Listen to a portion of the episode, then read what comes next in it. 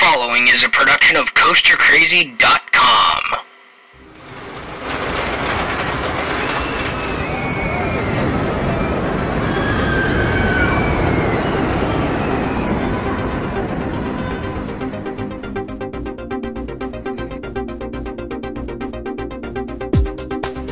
Live from our studios in Allentown, Pennsylvania, this is G-Force Radio.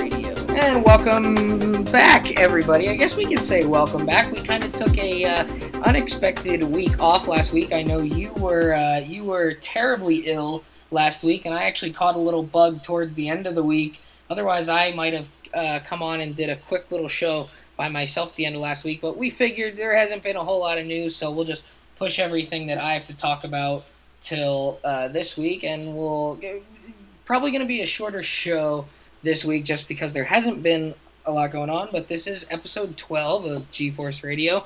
I am D Mills as always, alongside Tetsu. Are you feeling better this week? uh, yeah, except for that.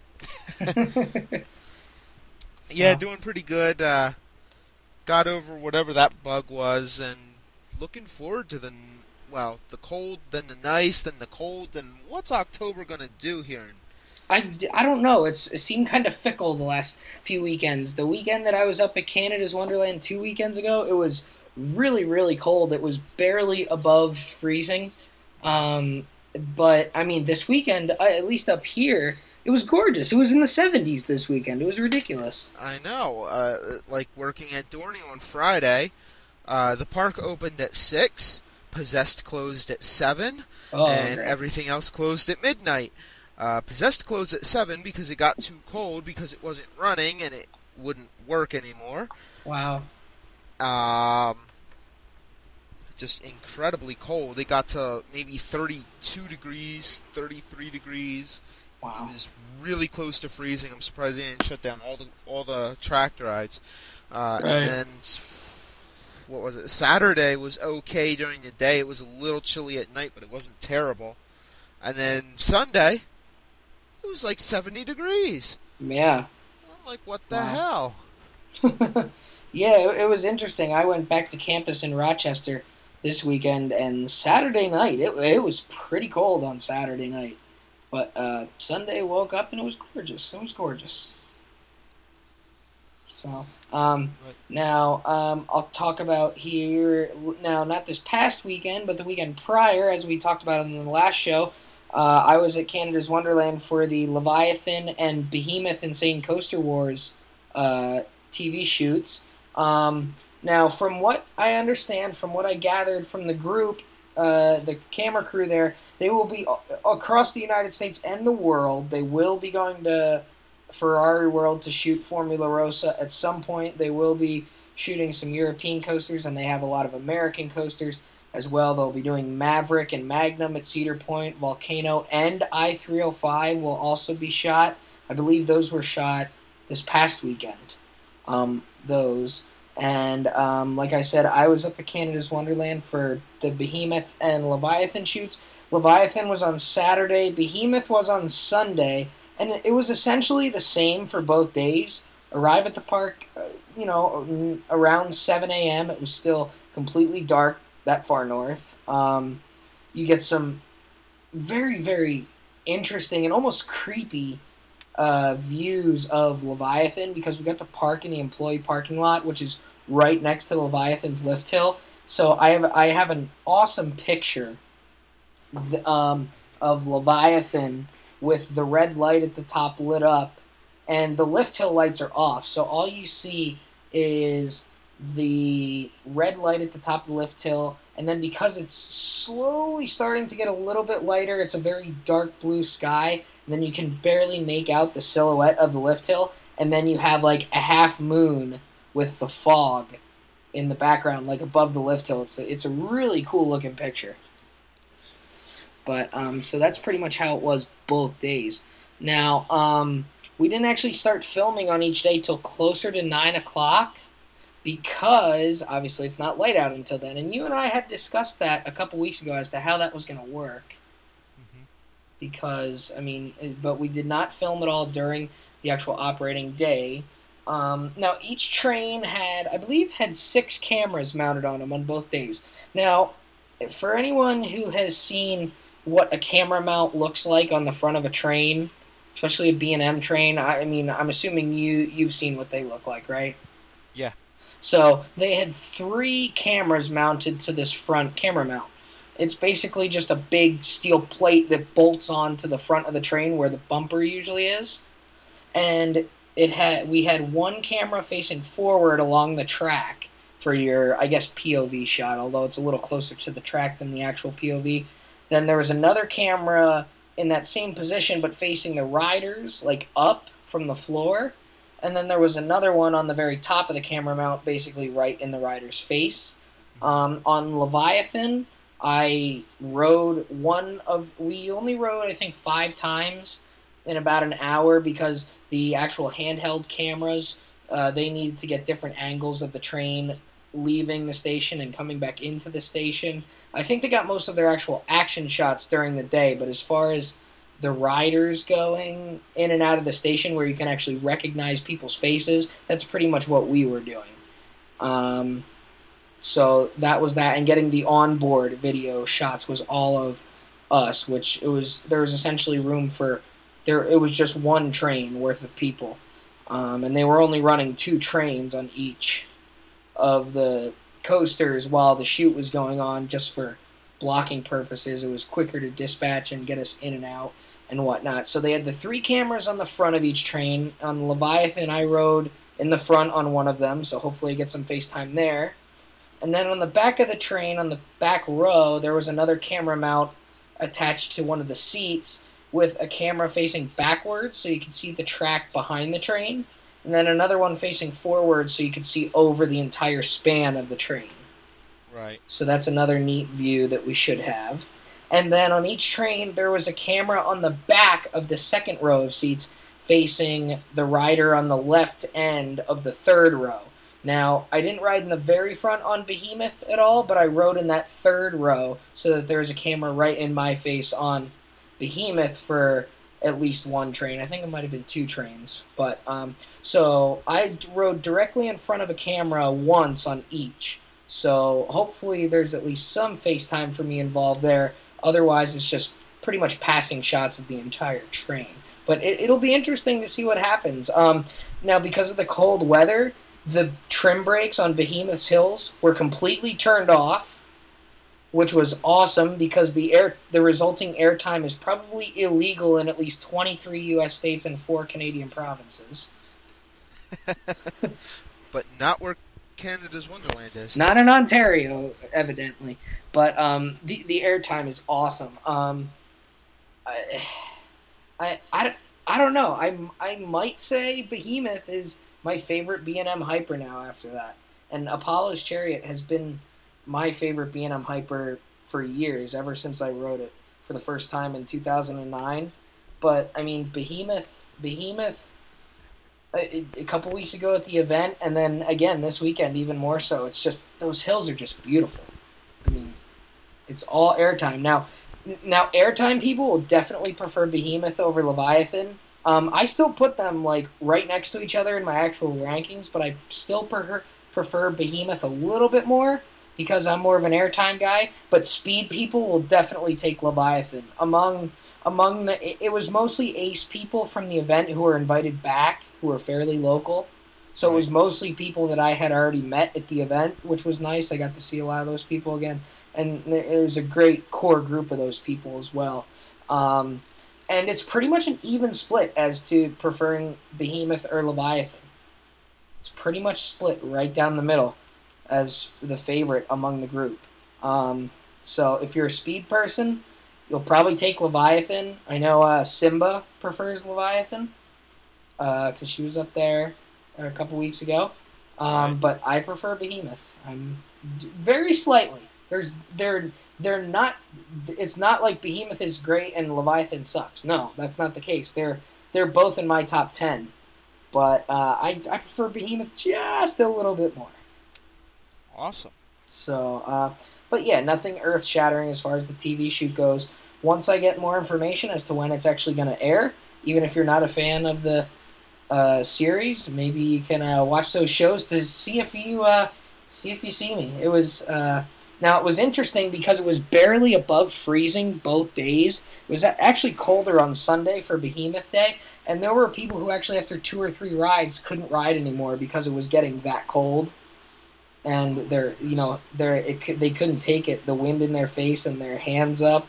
Um, we're really glad that we did Leviathan Saturday because it was probably five to ten degrees warmer on Saturday, so it at least made somewhat of a difference. And it was Is Leviathan much faster than Behemoth is? Well, Leviathan hits 92, and Behemoth hits about 76, 77, I think. Okay, 78 yeah, so that- maybe. that so it's it's it's a consider it's it's at least 12, 13, 14 miles an hour faster, and it was probably 10 to 5 to 10 degrees Fahrenheit warmer on Saturday. So it, oh, all in all, it was maybe about the same, but um, it was also sunny on Leviathan Day in the morning. You Whereas Saturday it was very cloudy and it was very windy on Sunday, so that that didn't help either. But uh, you know, I said, sure, I'll ride again. Why not? You know, get some more angles. Uh, I don't think you got this angle. Let me ride again. Come on. Um, I stayed at the park on Saturday. I stayed at the park on Saturday, and because it was Canadian Thanksgiving weekend, uh, the park was pretty empty. So pretty much got to ride to my heart's content, which was uh, great. Those and- crazy Canadians. Yeah, I mean, yeah. Uh, it was it was weird for me to I couldn't grasp the concept of it was Thanksgiving weekend up there.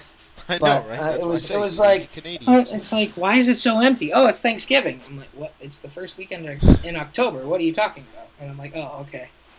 Um, and we even talked. It was like, what do you guys do for Thanksgiving? Like, do you have like duck or Canadian goose? Or and it's like, nope, we have turkey. They do the same exact thing we do. They just do it a month and a half ahead of us.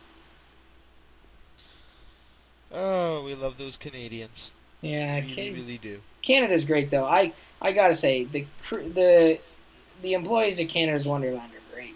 Um, if that's not a park, if that's a park you haven't been to, you have to try and get up there. It's a real privilege to go to that park. It's a really nice park. Really one of my favorite parks. I definitely want to get out there. I was hoping to go this year, but then I realized, wait a minute, I need a passport to go to Canada now. So Yeah, I'm gonna work on getting a passport over the off season. Maybe when we're Yeah. out at uh, Cedar Point, if we can still manage to do that, hmm we'll make a day trip to Canada's Wonderland. I don't think it's that far, is it? From It's Point? from from Cedar Point. Um, well, from Buffalo to Cedar Point is probably about four hours, and then from Buffalo up to Canada's Wonderland is maybe about an hour and a half. So you're probably looking about five and a half hours from park to park, plus whatever kind of border traffic you might hit. so okay, so I- I- maybe I it would- would be better to. It, it's it, Canada's Wonderland is kind of a park you ha- you have to do. It, that kind of has that's almost has to be the centerpiece of a trip up there, unless you're taking like a whole week and you would do Cedar Point for maybe two or three days, and then Canada's Wonderland for like And then Canada's day, for and the then same you- amount of time. right, um, depending on when you go, obviously. So. Right. Um, Canada's Wonderland, a great park. Didn't stay at the park on Sunday because I had never been to Marineland. Now, I don't know if you listened to our show two weeks ago after I uploaded it. Um, but uh, remember how I talked about the uh, corny little Marineland jingle? Yes, I do. I actually, I actually, f- I actually found it on YouTube, and I put the soundbite in of the lady go, "Everybody loves Marineland" into our show, Everyone loves Marineland. and I'm have to um, go back and listen to that then. Yeah, it's it's um it's it's very odd.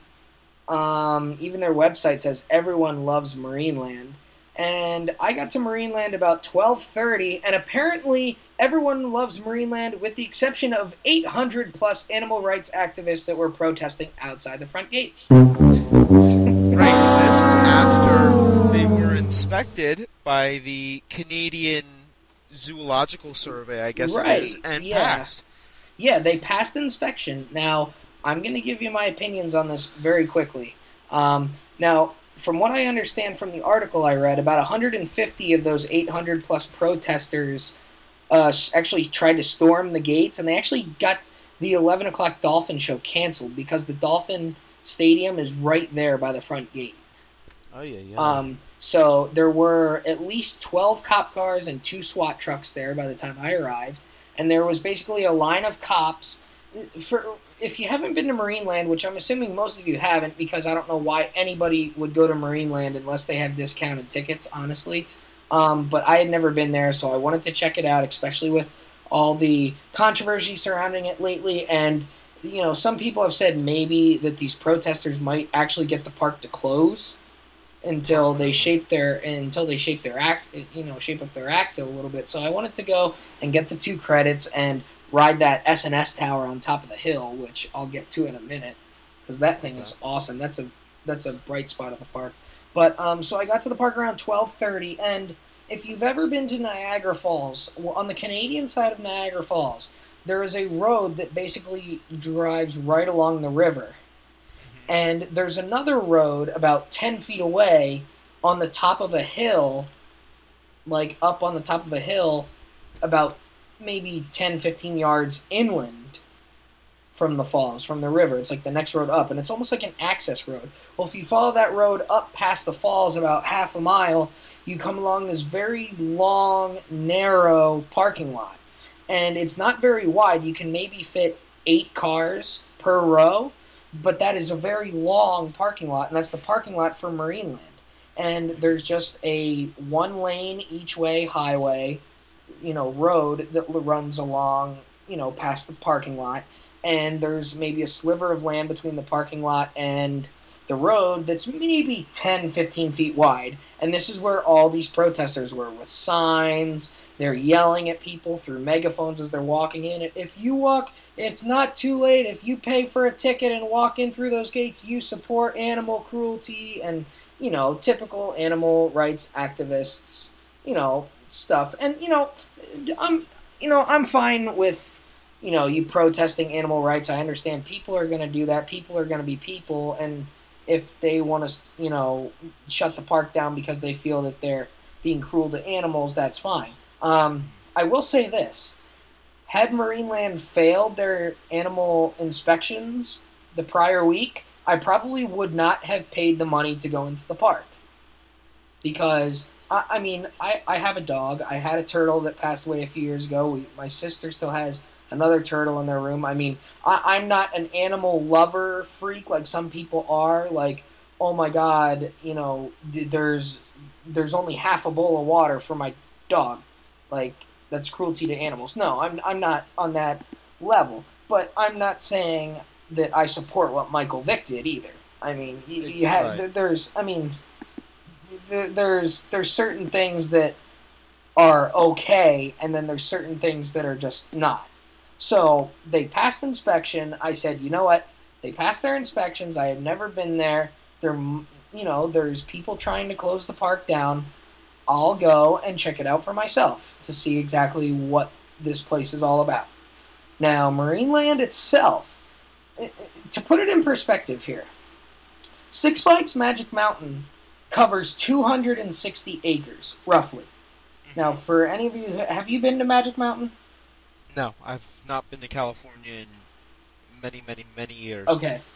So Magic Mountain covers about 260 acres. Disney's Animal Kingdom, by comparison, covers 500 acres, and that includes the Kilimanjaro Safari Land. Mhm. So not only the entire park area, but the entire safari area, which anyone who's been down there knows covers a very large area. Right.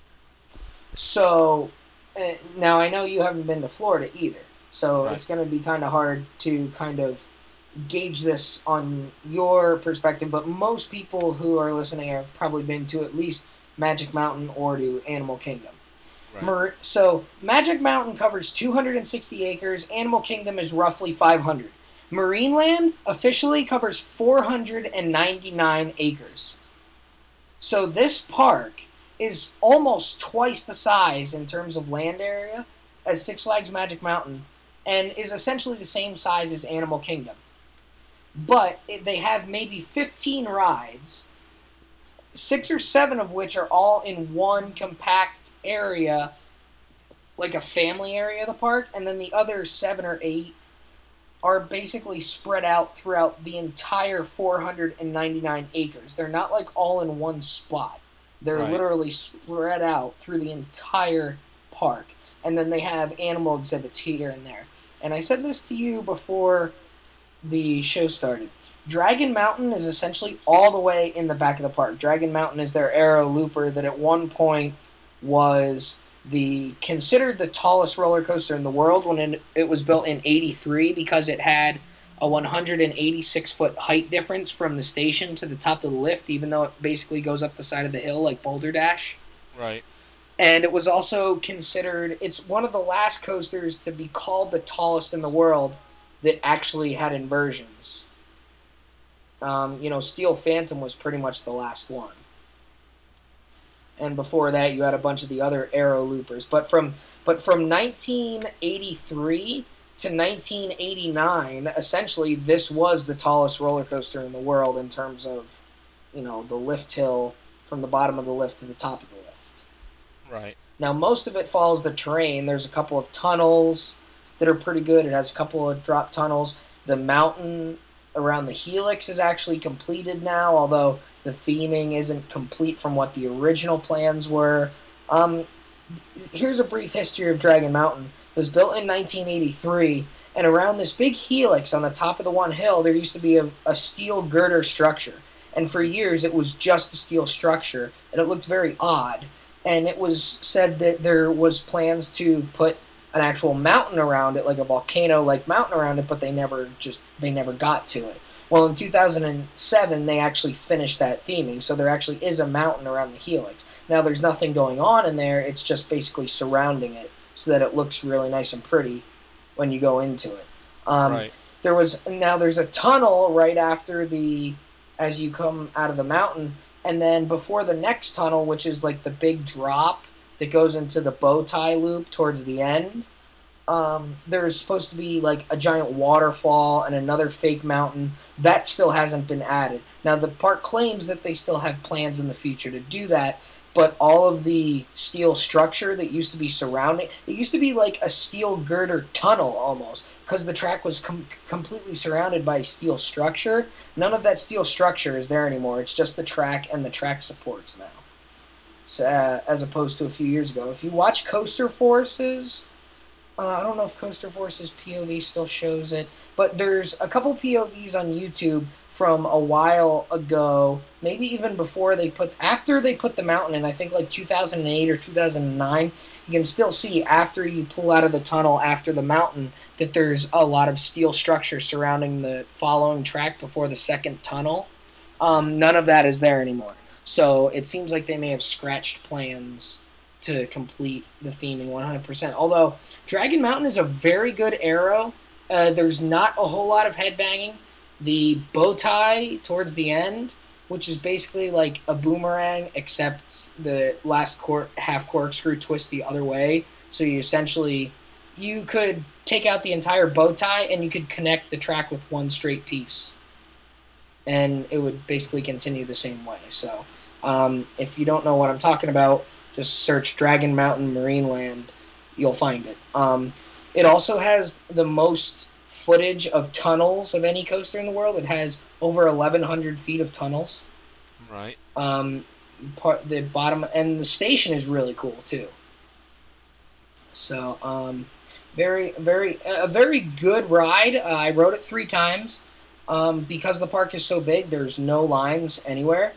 Um, like I said, you could walk 10 or 15 minutes on one of the on like the park's big midway and not pass a single ride or attraction. It's that spread out from from the front gate. I walked directly to Dragon Mountain and stopped to go to the bathroom as soon as like as soon as I came across one, and it took me close to 40 minutes to walk from the front gate all the way back to Dragon Mountain with a you know 3 minute bathroom stop. That's incredible. It's it's the park's that big. If you go on Google Earth or Google Maps and type in Marineland, you'll see just how big this park actually is. It's it's ridiculous. Or you could just go to Niagara Falls on uh, Google Earth and look a few feet over. You can see Right. it. It's not pretty much directly back from away. You can you can see the falls from uh, Marineland, which is now getting hit with an ice storm. It looks like. Um, Oh, great! It's coming towards us. yeah, it looks like it's about to get hit by an ice storm. Huh. Or at Um, least uh, Canada's Wonderland is about to. Yeah. Um, so now, as now the I only rode three rides. Now I will say the price of admission is not cheap. It's it's not worth what's there. Um, Right. But because I had never been there, and because of the speculation that this park might close down, it's their last day of operation. I was willing to swallow my pride and spend forty five dollars to get into this park. Wow, that is expensive for what they Um, yeah. have. But Now, if you're looking on Google Earth, everybody, if you just scroll southward, you'll come right to it yeah, pretty much. from Um, Niagara Falls. if you just type in Marineland Niagara Falls, Ontario, it'll take you right there. And there's a bunch of surrounding roads surrounding the area where the pin is. All of that land is Marineland. Don't Yeah. don't be fooled. All of that land that is just land with trees, that's all Marineland. And there's walkways hidden under the trees. It's all used. So let's see. I see one, two, three, I have the map, I believe. Let me go get the map Five, here. six, seven. I see maybe eight rides. I have the map right here, and I'll actually count how many. Now the map is deceiving because it makes it look like a small park. I count one, two, three, four, five, six, seven animal attractions, and then I count one, two, three, four, five, six, seven, eight, nine, ten, eleven, twelve, thirteen, fourteen, fifteen, sixteen, seventeen rides. And of those 17 rides, eight of them are in a family area towards the front of the park. So you essentially have nine rides and seven animal attractions spread out over the rest of the 500 acres. The Topple Tower, the Dragon Mountain, and then a flat ride called Magic, which is very similar to our Monster ride, are all in the same area. That's one of only two areas where you can actually see more than like two rides at a time. And Topple Tower has been closed all year because that's experienced the same issues that the Dollywood one has, and that's probably going to be taken out in the off season. Ay, ay, ay, ay, ay. So, um, other than that, it's very, very spread out. Now, the most notable of the actual rides, besides Dragon Mountain, is the S&S tower called Sky Screamer, which uh, was built long before any of the Six Flags Sky Screamers. And essentially, what it is, you have it right in the middle Greenland of the park. could sue. I doubt They- they will. Yeah. Um, I don't know that they even trademarked it, so I don't know what the deal with that is. But um, essentially, they took a bunch of rocks and ground and dirt, and they built a 150 foot tall hill right in the middle of their park. And then they put a restaurant at the top surrounding a 300 foot tall S&S tower. It's Oh, it, yeah. it see, has I see this has hill. three 'cause I'm looking at it on Google Earth Yeah, now. it has three legs, and there's a spiral walkway that basically circles the entire hill to get up there. Basically, like a giant lighthouse. You have to walk around in a circle on your way up. Um, so you essentially have now they claim it's the tallest tower ride in the world. This and-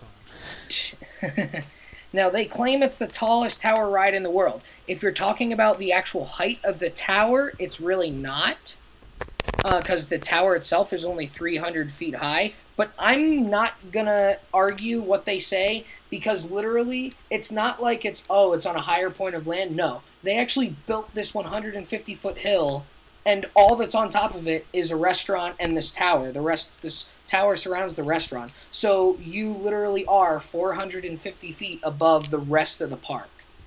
Well, I, I still got to cry foul. Um, it may be the tallest in Canada. It's not the tallest in the world. Right. I mean, Stratosphere. I d it- it's well, yeah, that's that's true. I I won't call. I, I, I will call. I will still give Stratosphere that. But as as far as as far as the tallest, I, I don't know what they call it. Do they? I think they call it the tallest freestanding tower ride in the world, just because the um the one at the Stratosphere is actually like attached to something else, even though technically the Stratosphere still is freestanding.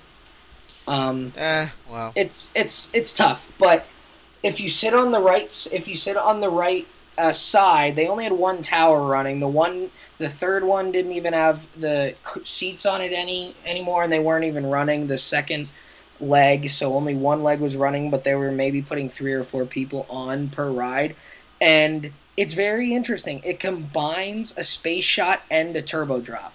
It starts you like our red Dominator and launches you up to the top, and it bounces you a couple times, and then you stop about midway through the tower, and then it takes you up to the top slowly and holds you there for about 12 seconds or so, and then it drops you. So you get the upwards launch and the downwards launch in one ride. Now I heard that that's something that we might see at Dorney uh, as well in the near future. I, I would love to see them do it because it, it, it will it'll lower capacity because you have a longer a longer ride cycle, but I think it eliminates the need to ride both towers. Yeah. So I don't. I, it's interesting. I really liked that aspect of it though because you have that initial you had that initial rush from the launch and you know basically it feels like you're being slingshotted towards the sky and holy crap i'm almost 500 feet above the ground here and right in front of you is a gorgeous view of niagara falls. And then as you slow down you're like oh what a rush. And then you slowly go up to the top and it's it's because the park is so big it's really quiet. And because you're up at the top for about 11 or 12 seconds usually on dominator you're only up there about 6 to 7 seconds and you hear the air being compressed. And then right before you drop you can hear it being let out again Right. but because you're up there almost twice as long, you hear the air being stored up. You hear the yeah, when you get to the top, but you don't hear the immediate release like you do on Dominator. It goes dead Right. quiet. It goes dead quiet for like five or six seconds, and there's nothing. You can't hear anything except the wind, and it's the creepiest thing ever. And then all you hear is, and then you drop and it's you know when you're up that high it's ridiculous. I mean it, approaching it approaching it and just kind of looking and as you're slowly going up to the top of the tower it's one of the few rides that i've been on that i probably got a little bit nervous riding the first time. It's it's very interesting. I I, I mean, usually when you're on the lift hill of a coaster, you can have a conversation with someone, especially if you're riding with other people but you're almost preoccupied with the view of Niagara Falls and realizing, holy crap, we're high. Like you still, even though you're only 300 feet above the ground, you still get the feeling that you're almost 500 feet above the ground because you can't look down far enough to see the ground directly below you because you're on top of a hill. The rest of the ground looks to be almost 500 feet below you. It's it's quite an experience. Um, and then I rode the little kitty coaster, the Ladybug coaster, to get the credit on the way out. Um, now, the one thing I will say Were about the protesters Marineland. still there while you were leaving? Oh yeah, they were there all day. They were there all day, from what I heard. Wow. Um, it was it was it was it was very strange. It was very strange. Um, now, Marineland does give you four tokens for their arcade, and they have a massive arcade when you pay to get a ticket. So that that was nice. So I got to play a game. Um, although their big, their famous game there, they have a giant Indy 500 racing simulator where they have eight cars, like half scale Indy cars, basically without the wheels. And they're just eight simulators like this next to each other, but those simulators are five tokens I wasn't. Where where's this huge arcade at? Is it next to the Dolphin Show or? Yeah, it's right by the front of the park. Okay. But that's kind of hard to tell where the front of the park is. Yeah, um, it's called King Waldorf's Palace. It's right next to King Waldorf Stadium, which is their mascot, King Waldorf the Walrus. Um, yeah. So at, at least they do give you like a couple tokens to play a game. I played a motorcycle game, which was kind of cool. Um, I did see a few of the animal exhibits because I wanted to kind of check them out for myself. Um, the beluga whale and killer whale, like the main exhibit for those is called Friendship Cove, and they're like next to each other in two separate tanks. And there's an underwater viewing area. And from outdoors, it doesn't look much different than like what a SeaWorld exhibit might look. You know, you have your rocks lining the edge, mm-hmm. But then when you go underneath the underwater viewing area, usually for stuff like that, you might see like some stones or something like covering the bottom to kind of give it a almost like a tropical feel.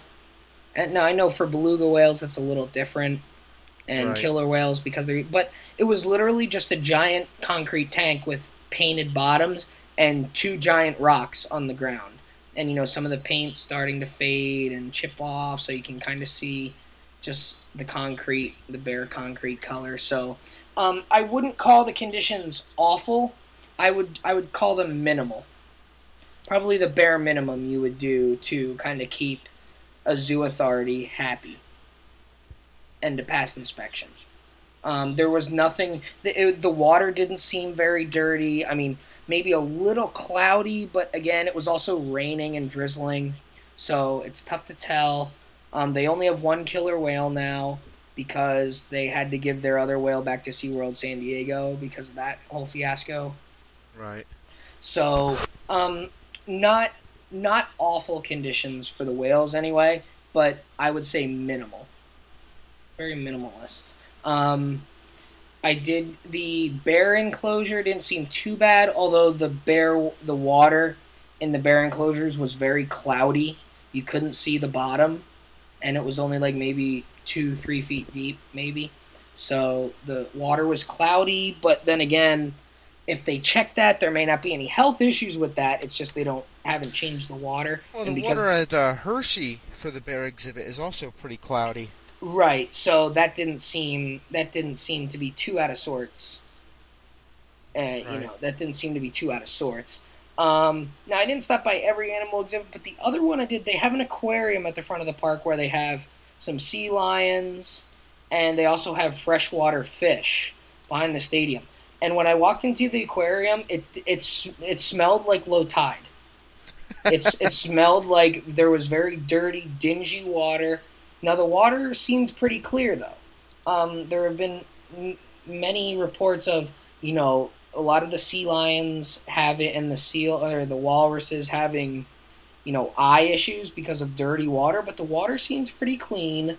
Um, the windows of the freshwater fish. Now, the, the, again, nothing really decorative on the tanks, just a giant tank. Um, the freshwater fish exhibits had, you know, stones and plants that kind of give it a tropical feel. Um, it wasn't extremely overdone and extremely colorful like the SeaWorld ones are, but there was at least something there. You know, the window, the the glass looking into the exhibits were a little scratched up and a little, you know, uh, foggy. It wasn't the water; it was the actual windows. Seemed like they needed to be cleaned. Right. Um, but a- as far as the that was the only glaring thing that stuck out to me was that the water smelled, the you know the indoor area smelled fairly foul. But the again the water seemed clean, so perhaps that's just being in an old. It almost looked like it was a wooden building, like an old wooden building, and having you know animals in there, water animals in there that you know can jump up on land when they want to and you know they are saltwater animals.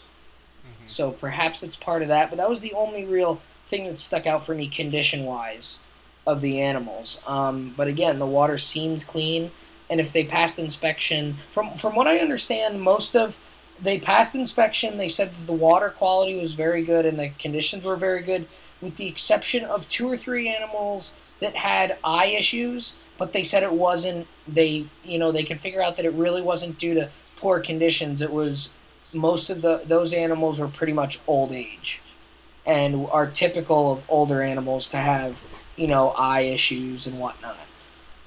You know redness and gunky eyes. Right. So, um, you know, I- I would give Marineland a pass. I wouldn't go any farther than that. So it's Um, not exceptional. It's just And not accept, not exceptional, but acceptable, I guess. Um, like I said, probably, probably the minimum that you could do to keep uh, organization like PETA or Cana- Canada's version of PETA essentially happy. yeah. um, you know, CAZA, the Canadian and Aquarium and Zoo Administration, or something along those lines. I think is what it is. Uh, CAZA is the And there's one other. There's one other. You know, the bigger animal. You know, institution is doing a still con- continuing to do investigations of what former employees have accused the park of, to try and figure out more stuff with that. But as far as the inspections for the current conditions of the animals goes, they passed. So, um, I won't say well done. I'll just say, okay, you're fine. As far as the animal conditions go, um, I would uh, recommendation. I would not spend the forty-five dollars to go again, unless they had a new major attraction like a major roller coaster, or if the ticket price dropped considerably. I would pay maybe 20 $25 to go um, just because you're not getting the SeaWorld experience that you would ex- you might expect at a park like that. You're basically getting, oh, let's go look at the animals, and you know, there's maybe trainers. They're just there's employees that aren't dressed like trainers. They're dressed like any other employee, and they're just kind of watching people look at the animals to make sure nobody's like jumping in to go for a swim with killer whale. That happened somewhere. Uh, yeah, I forget. Was it in Australia? I think maybe. Yeah, it was. Okay. So uh, again, Marineland, not a place I'm going to go back to anytime soon, um, unless maybe my sister wants to go for the credits. But uh, I might even just say, you know what? Here's 45 bucks. Go ride the two coasters and the drop tower and come out. Right. It's it's So- really not.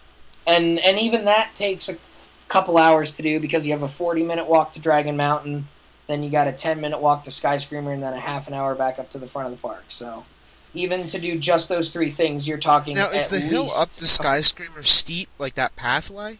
You said it's a hundred plus feet, and it looks like it, from the midway to where this restaurant and the towers are, it is Well, relatively short, even though it it's- wraps it's around. Is yeah, that, is that like our cardiac it- hill?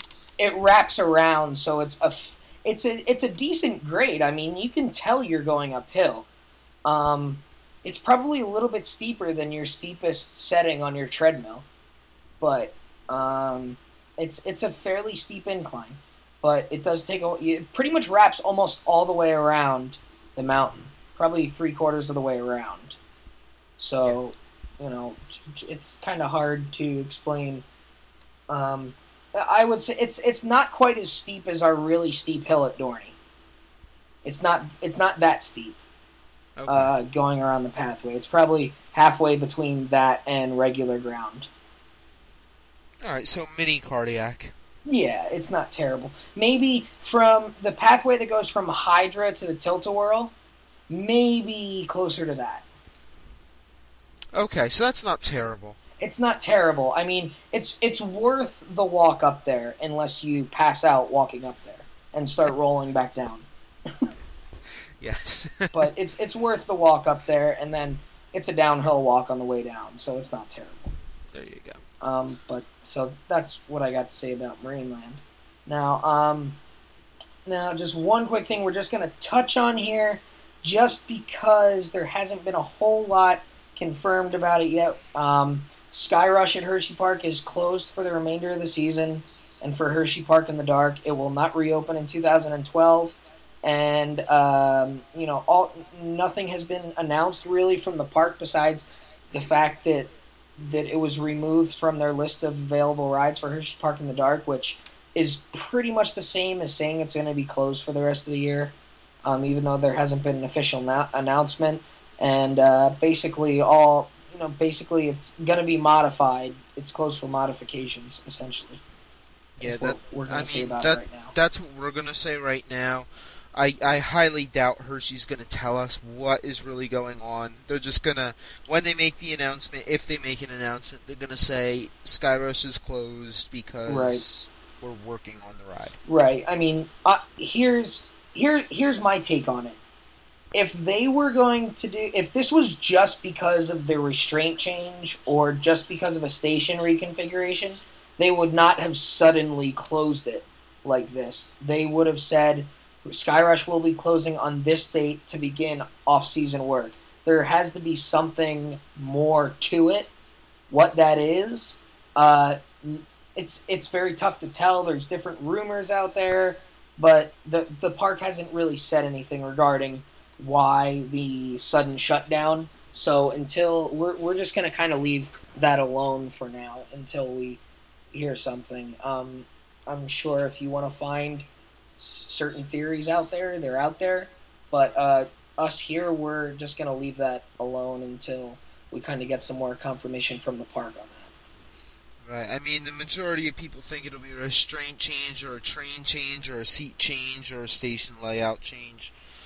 Uh, Right, and that may be happening. Possible trims or something like that. Maybe Right. reprofiling of the ride. Mm-hmm. Uh, outside of that, I mean, your guess is as good as ours. Uh, uh, right, I mean that may I- be let me just- possible, Yeah, your guess is as good as our guess as to what's going pretty on. much. But uh, this isn't the first Intamin roller coaster No, that's had not. issues since it was built.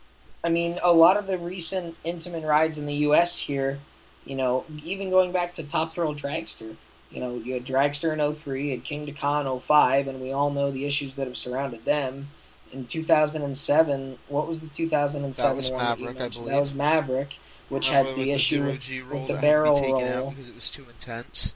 Right, and and you you know, had- there's been there's been varying theories about that, whether or not it was due to rider discomfort or if it was more mechanical, based on stress on the wheels or on the trains. Because there had been reports that people had test rode that with the barrel roll, and it was fine on the riders, but it was more mechanical on the wheels and on the trains. But there, there's I don't know that Cedar Point had ever actually confirmed as to what the reason for removing that was. But it, it was it had to do with excessive forces on something. Yeah, that that they ended up saying it, was because of excessive forces on on uh, something that Right. they ended up taking that out. Mhm. But uh, then you even had I three hundred five, and we all know the documented history that that ride. Yeah, had. we've we've talked about that before on the show here. You know, the first you had the overheating of the wheels, and then you had great. Now there's s- certain theories that say, oh, maybe those vest-like restraints were originally planned for the ride, and they just weren't ready. But those to me would seem simpler to install than those harder restraints. So I, I, I don't I don't know if I quite buy that theory.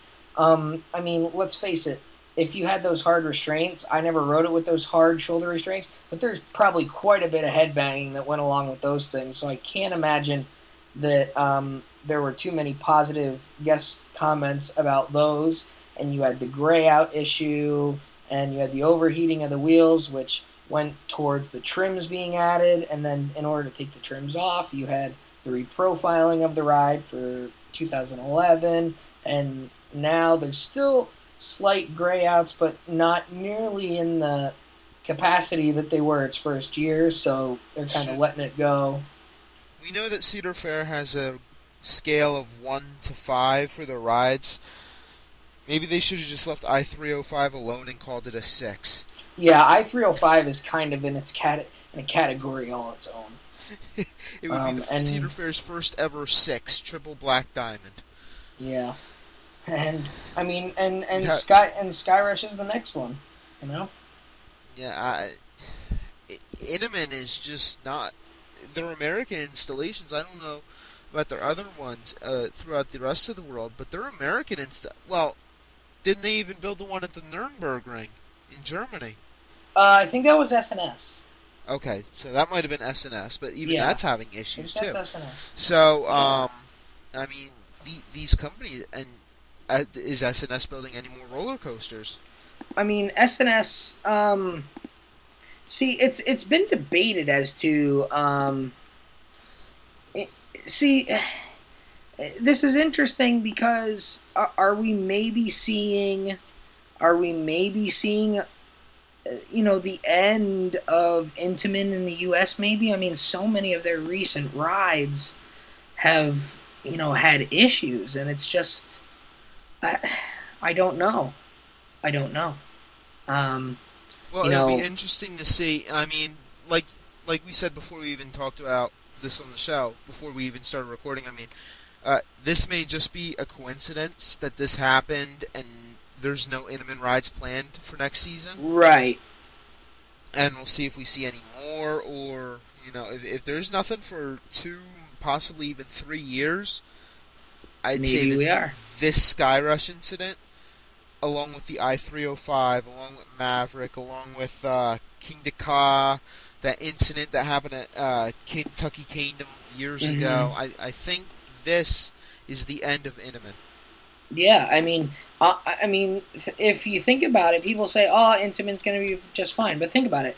This year, B and M proved that they can do a Giga Coaster that's every bit as good as the Intamin ones, and they're a lot more maintenance friendly. Well, Leviathan has had B&M's very, always very maintenance friendly yeah, than Intamin has. yeah. I mean, B and M has proved Except that they Hydra. can. Well, yeah. I mean, B and M has proved now that they can go big, and they're not afraid to anymore because their two biggest coasters they've built this year with Leviathan and Shambhala. Those are the that's the tall that's the those are the two tallest that they've gone. They're not afraid to push the envelope with height anymore. And unlike Intamin, bigger does not mean more troublesome. The B- Leviathan it has still has had very very little downtime all season. Um, so you know B and M is pushing the envelope a little bit here without the maintenance drawbacks that a lot of the Intamin rides have. And with the rumors that maybe B, you know B and M has a launch coaster concept kind of hanging in their back pocket that they're working on, and even and even a 4D design. We've heard that B and M might have a, a 4D coaster in in their back pocket, and with Premier make kind of making a comeback the last year or two with installations in the Six Flags parks now. Intamin really doesn't have anything that another company doesn't do with less maintenance issues now. We'll see if Intamin's going to take some time off to adjust their strategies. Yeah, I mean, have- if if you think about it, uh, just one last thought here. If you think about it, the only thing that Intamin does that another company doesn't do just as well or nearly as well with a lot less maintenance issues is the ZacSpins. And how many parks, you know, none of your big parks really. It- was a mistake for Magic Mountain to put in a spin. I mean, I'm sorry. It just it's terrible capacity for a park like that. Full throttle. that that think, ride would do great at Dorney, where the lines don't get so long during Right. the day. Right. They're only long on Saturdays and Sundays. You know. Right. I mean, that's Or a that's a you're talking about good a Six Flags park. It probably would have done better going to Like a Six Flags Saint- America. or like a Six Flags St. Louis or a smaller Six Flags, park. even like a Great Escape. Um, some had said maybe ZacSpin would be slated for Great Escape, but um, you know, not something that your bigger parks are gonna do. And uh, most of your parks aren't gonna make a ton of money with a ZacSpin. Let's be honest. So aside from the ZacSpin, there's other companies that do stuff that Intamin does just as well, if not better, with less maintenance issues. So we'll we'll see in the coming weeks, months, and even years if this may start to be the decline of Intamin. Exactly. Now moving on to our main topic today. Yep. Dorney Park has not made their announcement for 2013. However, And we found out why. we know exactly what's coming. Sort of. Our predictions are Coca Cola will replace Pepsi. Yay! I I'm a. Coke guy. I'm a Coke Um, guy. I'm all for that. You know, the Yeah, only good I- Pepsi now- product that I like personally is Pepsi Next and Mountain Dew. Yeah. Now, um, is this is this a Cedar Fair wide thing? I believe. Well, if you look at it, Cedar Point's been with Coke for how long? When I went to uh, King's Dominion, those are the only two Cedar Fair parks outside of Dorney that I went to. Both of them were Coke. Now Cedar Point I went to in 2009. King's Dominion I went to in 2012. Both of them were Coke. I don't know if King's Dominion just recently changed to that or not, I think they're or still if it was just a coincidence. But um, from what I'm hearing, Cedar Fair is now transitioning over to Coca-Cola. Because I think Kings Island is changing over too, correct? I think that was the other big park that made a big deal out of switching to Coke. Well, I don't. Dorney's never said it yet. They're, but if you think about it, the Oh, Pepsi Aqua. Blast is no longer the Pepsi Aqua Blast. It's just the Aqua Blast. Right. The Pepsi clock towers have both been removed from Dorney and Wildwater Kingdom. The Yeah. Pepsi sign on coasters uh, drive-in is gone. The Pepsi wheel hub from the Ferris wheel is gone. Mm-hmm. You know, I think it's a quiet change to Coca-Cola. Normal people aren't really going to notice that, but that's still something to note. Oh, I think people will notice. Well, once they reopen with Coke stuff, yeah, but I mean, people won't notice that the Pepsi, you know, sign is off the Ferris wheel. Not now, anyway. Well, no, Um, they're never going to notice that because they couldn't see it in the first place. The groves were right there, and then you have the big ice show theater. There's nothing there to see it. Right. I So why I mean, but once the anything on once once the no transition you're not going to see it. But Right. um, when the transition takes place and it reopens with Coke products, people will take notice of that. Oh yeah, definitely. So that's good. But uh, the the rumor is we may even get the freestyle machines. That would be sweet. Now They have they have those at Canada's Wonderland. cafeteria. Yeah. It, They- it- they it have make the- me want to be an employee again. Even if I was only working two days a week, I'd go there every day for a freestyle Coke product. Especially Yeah. with the soda cups being twenty five cents and the big size that they are. And I'll give you a quarter every day, and you can buy me one and bring it out to me outside the gate. It's twenty seven cents. Remember, twenty seven tax. cents. Okay, so I'll give you two quarters, But, uh, twenty-seven cents for the drink and twenty-three cents for tip. Uh, we we also believe that they're getting new trash cans to replace the brown, ugly ones. I, I personally like the new gray ones with the four holes for trash. I think they look nicer.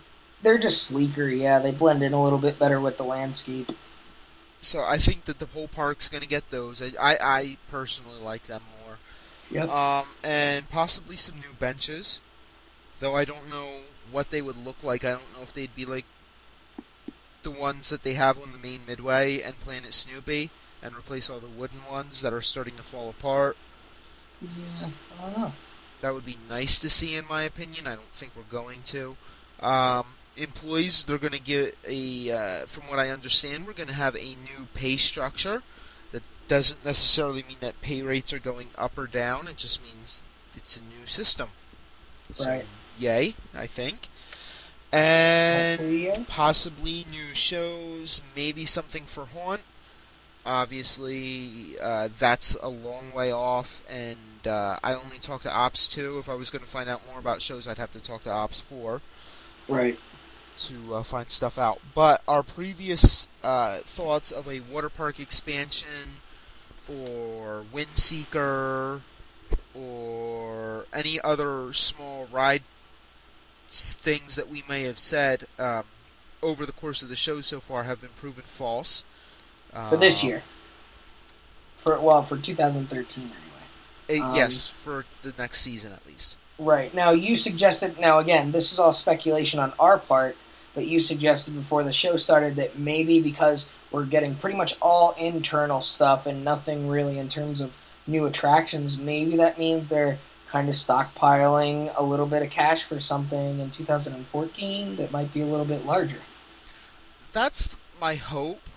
Um, yeah, th- that's wishful thinking at this point. yeah, Nothing I- to I'll- go I'll off of, just just put that in uh, air quotes. That's maybe a new ride, like new, new, not Demon Drop slash Possess slash Stinger. slash stinger slash Um, anything, you know, any of our 12 other rides that have been relocated. well, I mean, in the last couple years, yes, Road Rally, all that other stuff. But Right. now I've also heard um, rumors, not necessarily happening right away, but we may see uh, the Chance Carousel may be going away. okay. with nothing replacing it. It'll just be gone, which, eh, not really a big deal there. That probably suffer. Uh, I mean, correct me if I'm wrong. You run the ride, but doesn't that kind of suffer from low ridership because the bigger carousels at the front of the park? Yeah, nobody really notices that it's there, and the only reason people ride it is for the, um, if they don't have kids with them, is for that stupid dragon that's on the thing. I'd wish they, I, I honestly wish that they would take that dragon off of it. And most people who ride the Chance Carousel are people who got off the Ferris wheel and are just there. it or going to the Ferris wheel. Yeah. It, it's one or of the other two options. So I think that'll go away, and we'll see maybe a flower bed there, or some mulch area, or maybe a smoking area will go in that. or maybe a general area. maybe like maybe like another Dippin' Dot stand for God's sake. you never know. Um, or That a way the sandbox. Dippin' Dots get you know, maybe- I, I maybe really the Dippin' Dots go guy. there. Dippin' Dots guy can give you insider info while you're working the Ferris wheel. Maybe. Um, I've also heard that uh, Dem- uh, not Demon Drop, Dominator, maybe getting its third tower, similar to uh, what we have at Marineland. We With already the, stated uh, that previously in this The episode, combina- but the uh, combination just to reiterate, um, that may happen. I've heard that uh, the go karts will be removed. Hmm. I have heard that the road rally will be relocated to where the go karts are currently, and obviously lengthened. Um, the area where Hmm. road rally is is rumored to receive a few flat rides, maybe a disco. Ooh, Um, I've be also nice. heard that rumor could be the removal of the Sugar Shack and the ice cream factory and moving the Ferris wheel over so they could put a, me- a larger disco up there. But they could at least put a small one down where Road Rally is if that if that holds true. Right. Uh, I mean, there's there's a decent amount of space there to put in a disco like flat down there where Road Rally is. There's enough space there. And I've also heard that Wild Mouse may be taken down and relocated down uh, in that area where we thought they could build a GCI roller coaster. Well, we kind of hoped they would. I heard that the Wild Mouse may be relocated down to that area of the park, and that the Wild Mouse area would be open for further ride development. But that kind of confuses me because there's really nothing that they could put there. You would have to put another small flat ride. Pretty much, that's all you'd be limited to. or a really really small roller coaster. I really don't know what. I, I now that's one rumor that I don't think is true, just because there's Yeah. nothing, there's no room for anything to go in there. Anything, anything you could fit on that Wild Mouse plot, you could easily stick back by Steel Force and Dinosaurs Alive, easily. exactly. So that So, that's why that doesn't make a whole lot of sense. that's unless why I don't they wanted to that's a- actually going to happen. Unless, Unless they wanted move to. the wave swinger there and Yeah. put something in the wave swinger spot so it's more prominent. I could see that happening. Yeah, but may- even then, maybe. unless they're going to make the that's Scream and Swing a bigger attraction, I don't see them removing Wild I Mouse from mean, its current that's location. that's a lot of ride removal though, just to put in one new ride. That would be a lot of hassle to put in one new ride and would cost a lot of extra money as opposed to just putting something else down there. So I agree with you. I don't know that there's too much truth to that one there. Yeah, so I I don't know if there's any truth to any of these. Um, Mhm. I've also heard bumper cars may be coming back. Now that's uh, one thing I hear a lot of guests ask. They ask, "Don't you guys have bumper cars anymore?" Actually, I just got that question yesterday. And, yeah, uh. I wouldn't be surprised to see bumper cars make a comeback because the only bumper cars we really had were the crazy cars, and those weren't even true bumper cars. Those were almost like water bumper boats without the water. Yeah, so I don't, uh, you know, that whole area where swan boats used to be, since that's not back either. I wonder if we're going to see bumper boats in there, but they took down the girder that would keep the boats in that area, so that kind of makes me think that we won't. So they would have to reinstall that. Right. And then there, there was the issue with the boats getting stuck, and that was the reason that the swan boats were removed in the first place. So Mhm. I don't know if we'll see that back that that or bumper boats in that location. But uh, bumper boats would be a cool little thing to have, or just some kind of bumper cars or bumper something or other. You know, I think the issue with the whole bumper boats thing becomes like containing them into an area because that's a big lake, so you would obviously have to have a containment area and whatnot. So I think that becomes the issue, and you'd pretty much have to drain part of the lake to install some kind of system that would work there.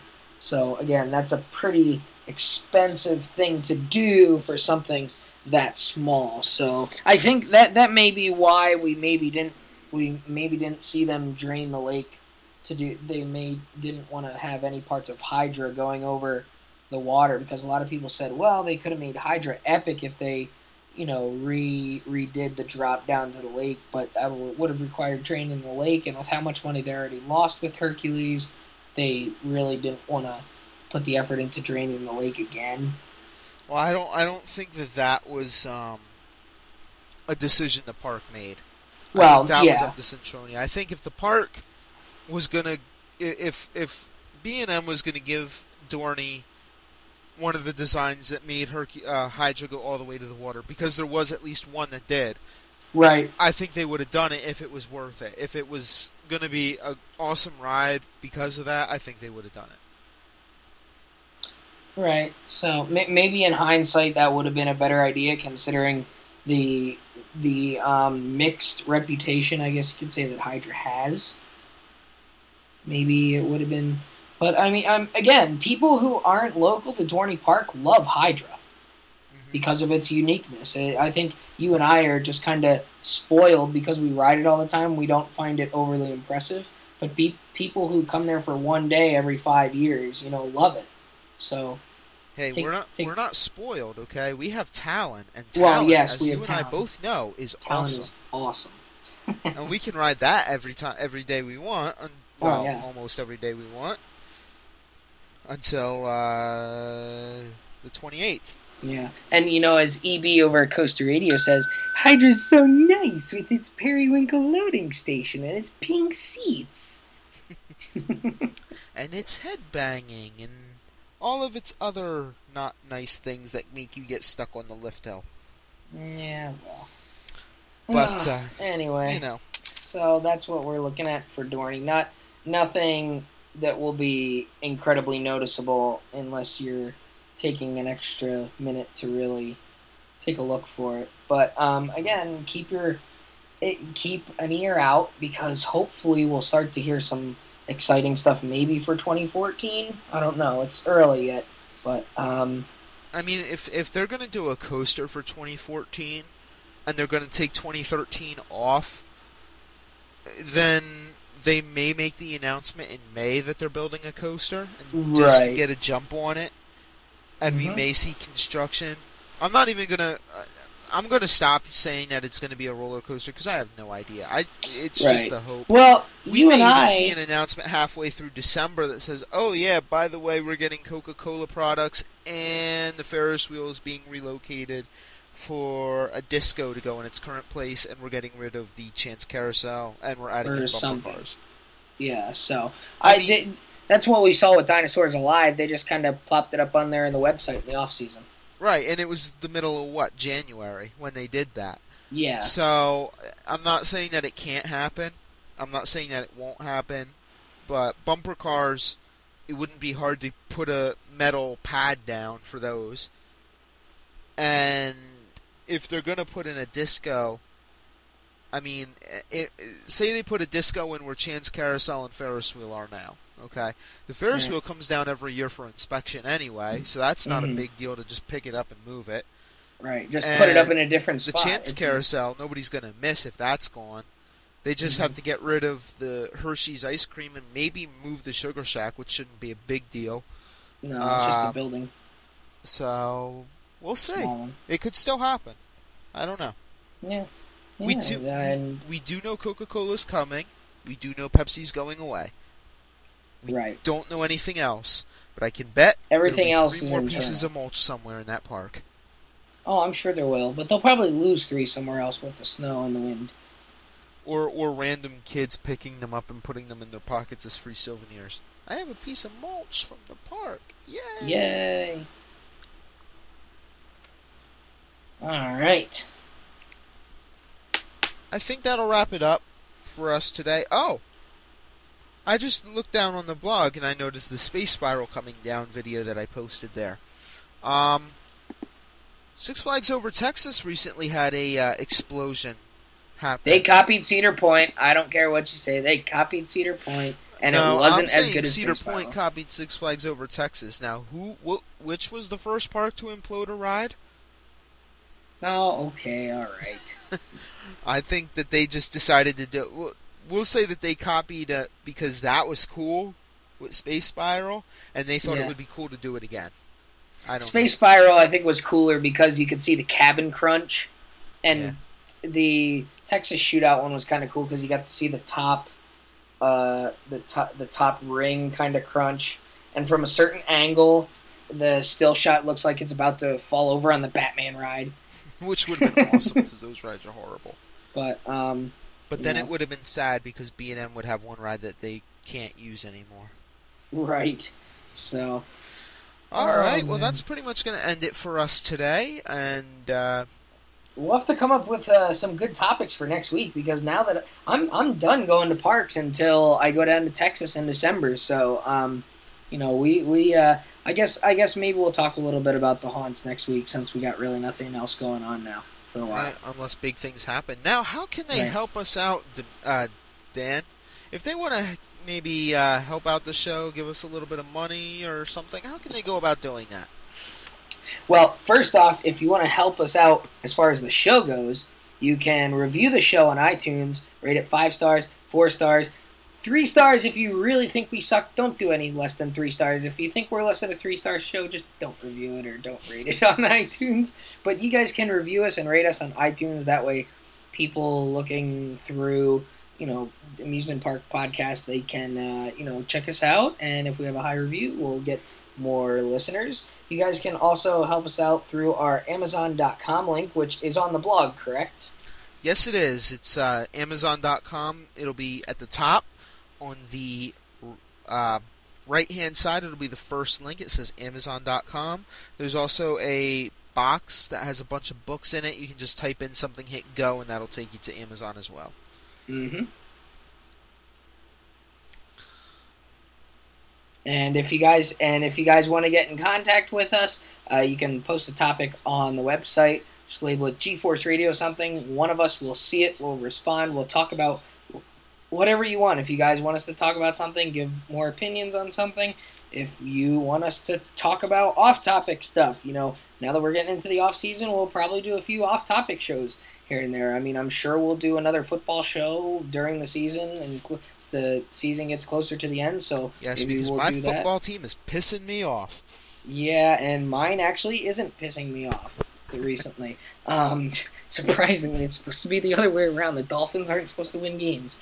No, they're really not supposed to win games, especially against the Patriots. Well, they will. Yeah. So, um, you know, the so we'll definitely Ravens, Eagles. do that. That's all I'm going to say. Yeah, and I'm a Steelers fan, and I hate to have to say Ravens, but Ravens, Eagles. Yeah, well, we'll Because We'll it should have we'll been the Ravens and the Giants last year. I'm sorry, but it should. Well, we'll we'll do a show on that before we get to the Super Bowl, so we can talk about that. And uh, you know, and you can also email us at G-Force Radio Contact, no hyphen, no spaces, no periods, not like the blog where it's G hyphen Force Radio, just G-Force Radio Contact at gmail.com.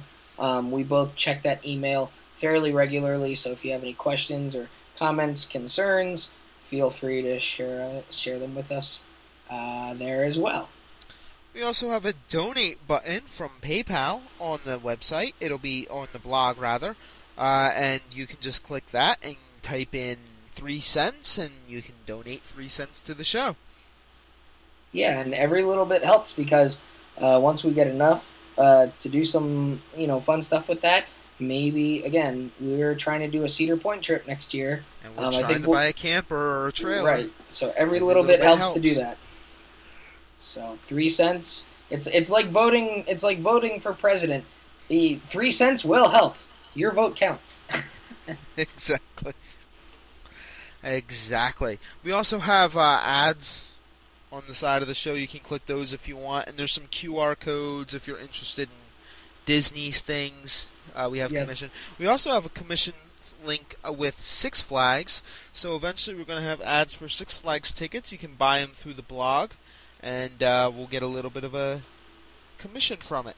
So that'll help go. us out too. If you want to go to Six Flags, buy your season pass, something like that, you can do that as well. All right. Uh, and if you're also interested, we also have the G-Force Radio forums. Nobody uses them, but they are there. Um, Yeah. So feel free to join those. Um, we are looking to make a website, not just a blog with the crappy for, An actual website with forum thing. We want to have a real website eventually. Um, not necessarily parting ways with Coaster uh, CoasterCrazy.com. We'll still work with them um, in some form, but uh, we do want to have our own website eventually. So if you want to help out the show by lending us your ability to code the website, feel free because I have no idea what I'm doing with HTML. Yeah. So there we go. And I'm an engineer. I'm not a computer programmer, so I don't have too much experience with that either. So we, we could use all the help we get. Exactly. All right, guys. Well, it's been a great week, and we will catch you all next time. See you guys.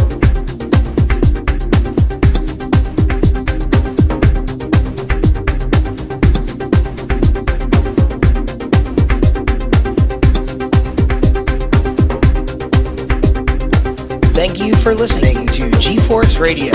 Until next time, everybody, sit upright, hold on tight, and ride on.